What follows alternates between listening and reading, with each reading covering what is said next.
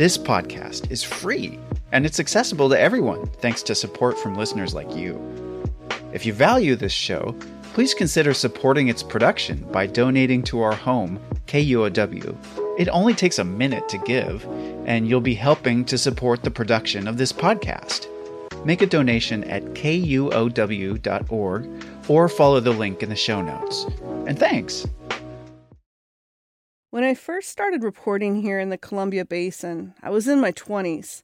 My mom gave me kisses. Dad threw a last-minute Costco pack of toilet paper into the back of my rig, slammed the trunk, gave me a huge hug, and I drove east over White Pass. I was reporting for the Tri-City Herald at the time. I was hired on as their ag and outdoors writer. I lived in a little apartment near the Columbia River. No one knew me out here. My family name meant squat. No one cared about my family's farm 4 hours away in western Washington, and few farmers or ranchers here wanted to talk with the press, let alone talk to me. I would struggle through days of calls to land even one productive interview. I attended hay conferences, irrigation district board meetings, anything just to meet more farmers and get some business cards.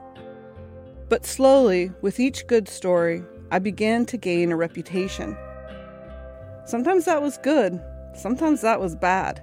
Like the time I wrote that asparagus had 12 feet deep roots. An angry reader and asparagus farmer took me out in his pickup and dug up an asparagus crown to show me the shorter roots himself. Those were some hard lessons, but that pissed off farmer is still one of my most trusted sources today.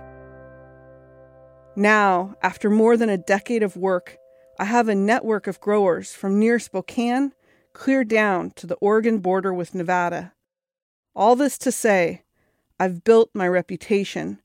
Reputation out here is everything. It's what business, social circles, and life are centered on.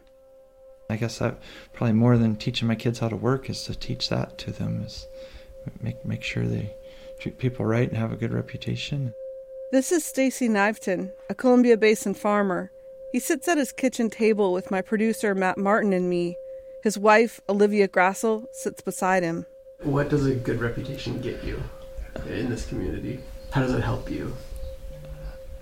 It let Marv Grassl let me marry his daughter.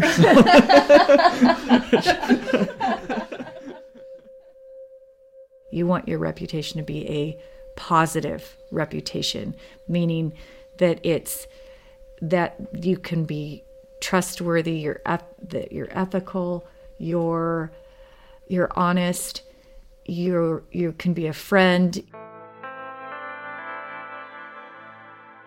It's such a small community here, it's a really big deal. And Cody Easterday had a hard-working, ironclad reputation in the community. People describe him as a handshake guy. And that good reputation meant a lot as he grew the family business, but it also allowed him to use the family's good name to pull off one of the largest cattle rustling schemes in modern America.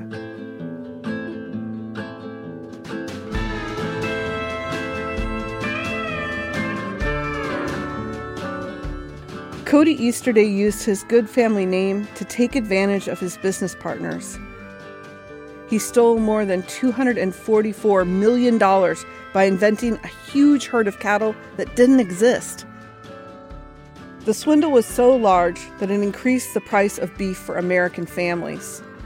And the whole time, the fraud appeared to go unnoticed. This is Ghost Herd. I'm Anna King.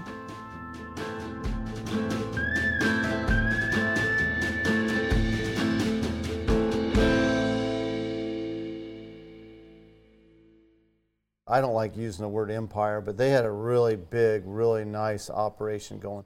That's Alan Treiber. He's an Eltopia area farmer. His place isn't far from Cody Easterday's home in Basin City.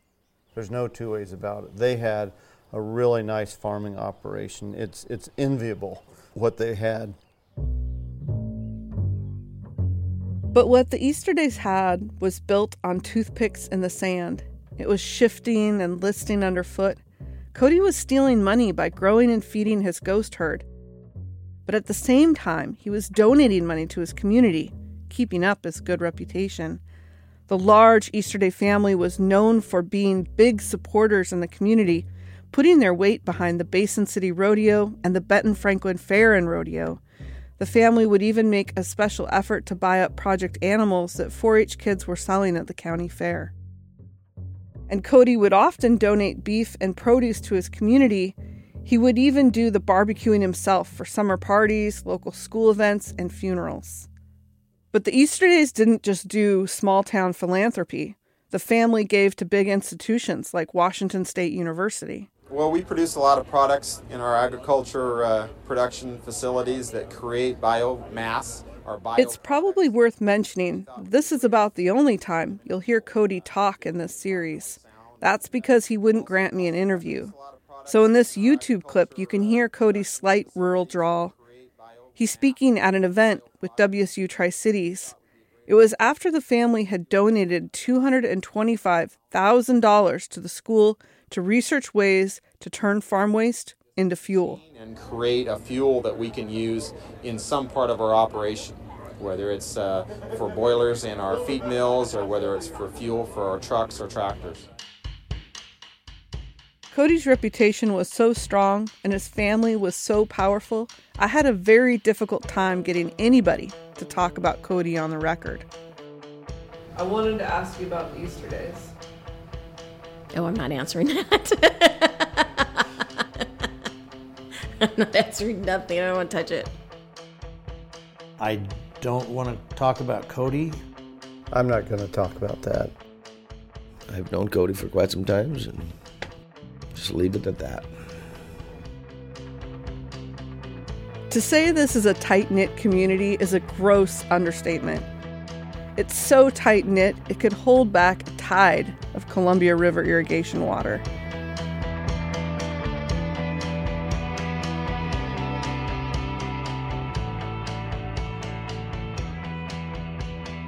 And in a tight-knit community, a good reputation gets there before you do. It was with that stellar reputation that Cody started doing business with the second largest meat processing company in the world. More kicks of flavor, more smiling snackers, more to love. Tyson. Tyson Foods. Tyson is a multinational corporation that cuts 1 in 5 pounds of all the chicken, beef, and pork produced in the U.S. In 2021, they made $47 billion in sales. And 2% of Tyson Fresh Meats beef came from Cody Easterday's operation. Around this time, Cody was raising real beef along with his made-up beef.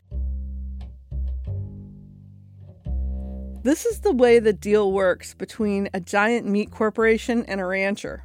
A rancher tells Tyson they're going to buy some young calves, animals around 700 pounds. Then Tyson gives them money to buy the animals and to pay for feeding them. Once they're fattened and ready for slaughter, around 1,400 pounds, the rancher delivers the meaty bovines to the Tyson plant. And then it's payday. The rancher is given the difference between the money they took from Tyson and the current cattle price. But Cody found a way to exploit this clockwork contracting system. He would tell Tyson he had more cattle than he actually did. From 2016 through about November of 2020, Cody stole nearly $250 million. That's billion with a B dollars. These animals only existed on paper, but Cody still charged Tyson for the feed and care of the ghost herd.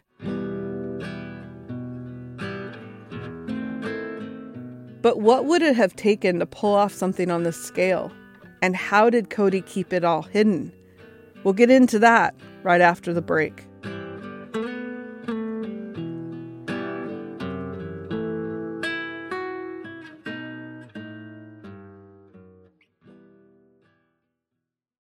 At Soundside, we bring you news and conversation rooted in the Pacific Northwest. Hi, I'm Libby Denkman.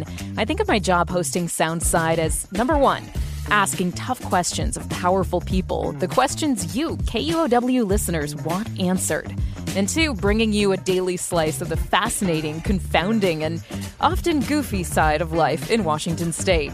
Join me for Soundside at noon and 8 p.m. on KUOW or anytime on the Soundside podcast.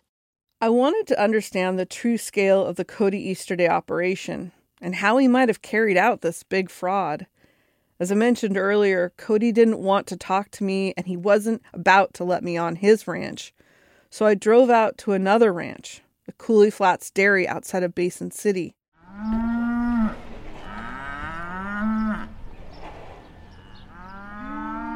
Here you can see how big the Easterday swindle was in plain black and white.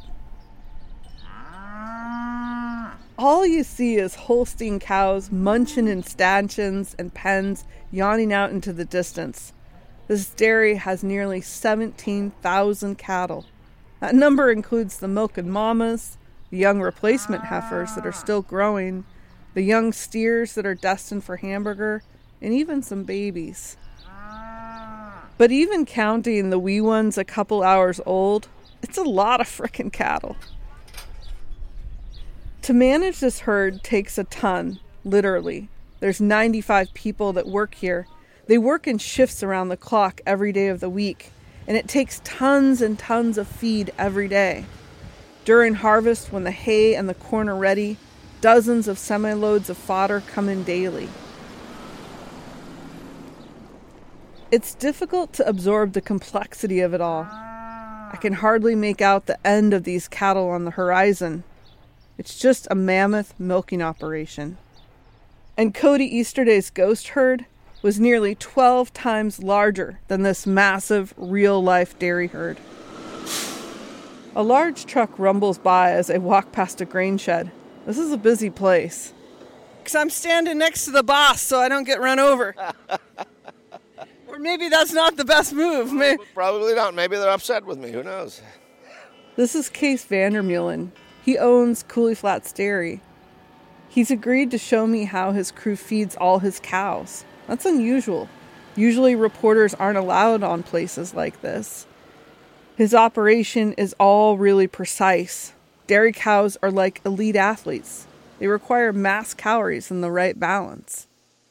Those are all forages, so triticale, corn silage, haylage, cannery waste, more corn silage. All around me are big piles of different kinds of grains.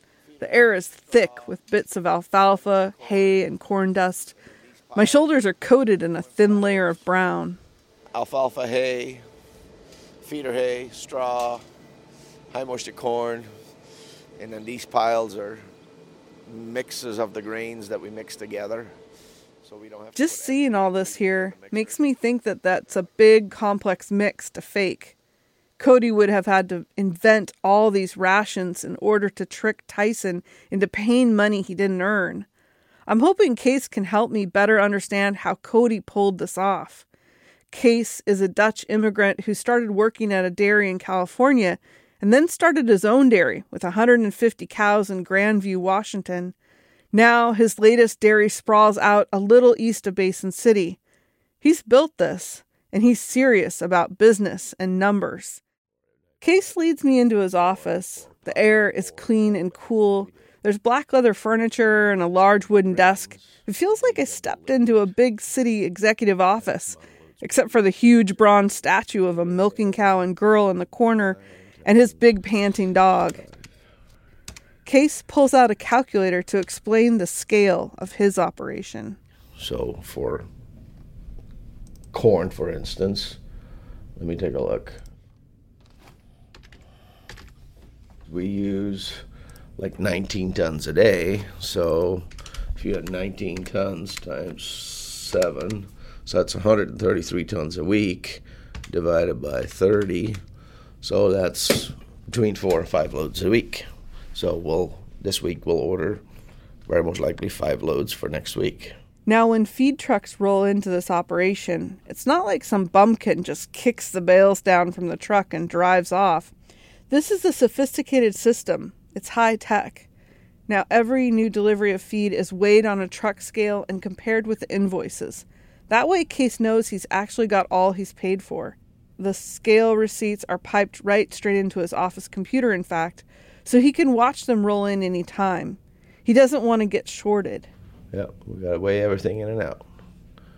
So what do they call the office and say, I'm sending in my number here. I'm on this on your scale, or no? There's a computer out there, a touch screen computer, just like you have. It's a kiosk. So they type in, or they come in and they type in whether they're coming in or going out, either delivering or pickup, and then you can choose from the different commodities or different products what they're bringing. And then after they unload, then they go back over the scale and they find their ticket and push the button and then it'll record and print a ticket. Pretty important. Very important. I mean, like, how important is that to your operation? Well, you know, we buy everything by the ton, so, you know, if you're buying a load and they're bringing in 64,000 pounds, meaning 32 ton, then I want to make sure that we're being built for 32 ton. You ever had a problem on that? Oh, sometimes, but usually not no big deal, but that's, you know, just need to make sure it's done correctly.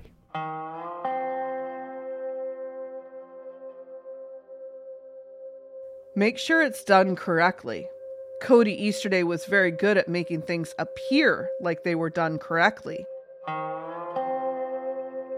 Cody's operation would have required about all the same tracking that Case does on his dairy, but on a much bigger scale. So how did Cody fake an operation that large? Cody had really good spreadsheet skills. This is Daryl Olson. He's a Columbia River water expert and often worked with Cody on different projects. He was always impressed with Cody's attention to detail. Went into his office one time and I had brought in some spreadsheets, and then he pulled out some stuff and we put it up on the screen, and it was like, that was very impressive to me, that you would have someone like that would, you know, had taken the time to learn how to operate those spreadsheets that way. It would have been a lot of paperwork to pull off this fraud, a lot of things to keep track of, a lot of stress, a lot of real work. I asked Case how he thought Cody might have been able to pull off a fraud like this.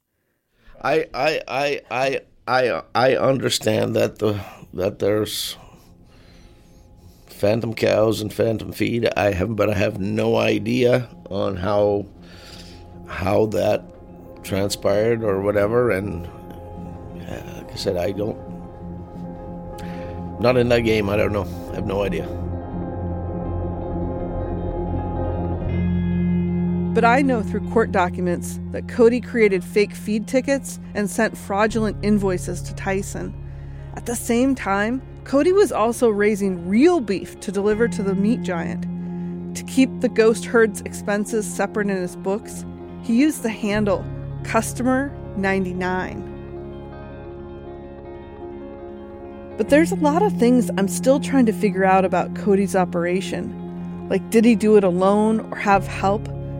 But I do know, over the course of 4 years, Cody was able to swindle about $250 million from Tyson and one other meat company to pay for cattle that never existed.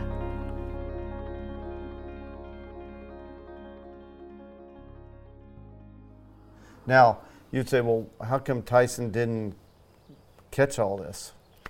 An important question from Alan Treiber. You know, I don't know the answer. But I don't know why Tyson didn't know that this happened. I think it's pretty non-controversial to say that at some point the people in Tyson that were monitoring this didn't do an adequate job monitoring. Tyson might have messed up and missed this huge fraud over several years. One potential reason they missed it is because Cody was still delivering real beef to the Tyson plant on schedule. He was meeting the demand, so there was little suspicion on Tyson's end. I asked Tyson to talk about it, but they declined. To Tyson's credit, when you're dealing with hundreds of thousands of cattle, how can you actually count something that big? It's next to impossible to get an accurate count when you have that many cattle out on a feedlot. But mainly, it has to do with reputation. Cody had a good one, and Tyson probably put their trust in that. Many of the community members I spoke with were just in shock when they found out. What did you think when you first heard about Cody's deal, just in general, just like as an observer? Unbelievable. It's the only word I got.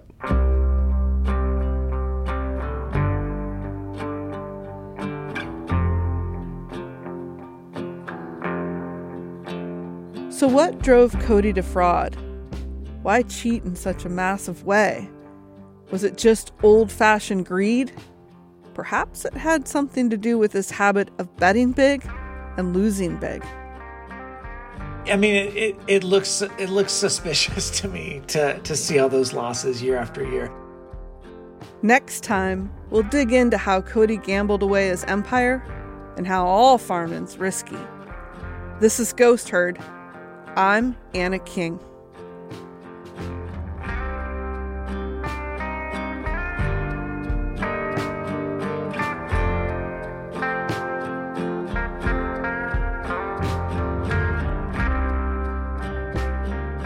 Ghost Herd is a joint production of KUOW, Puget Sound Public Radio, and Northwest Public Broadcasting, both members of the NPR network, a coalition of public media podcast makers.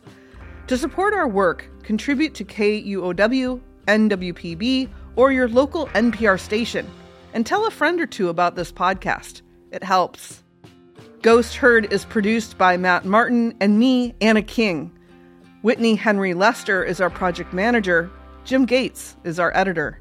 Original music written and performed by James D. Kindle, recorded by Addison Scholberg, with additional musicians Roger Conley, Andy Steele, and Adam Lang. I'm your host, Anna King. If you have thoughts or questions about Ghost Herd, we're listening. Get in touch at KUOW.org/feedback.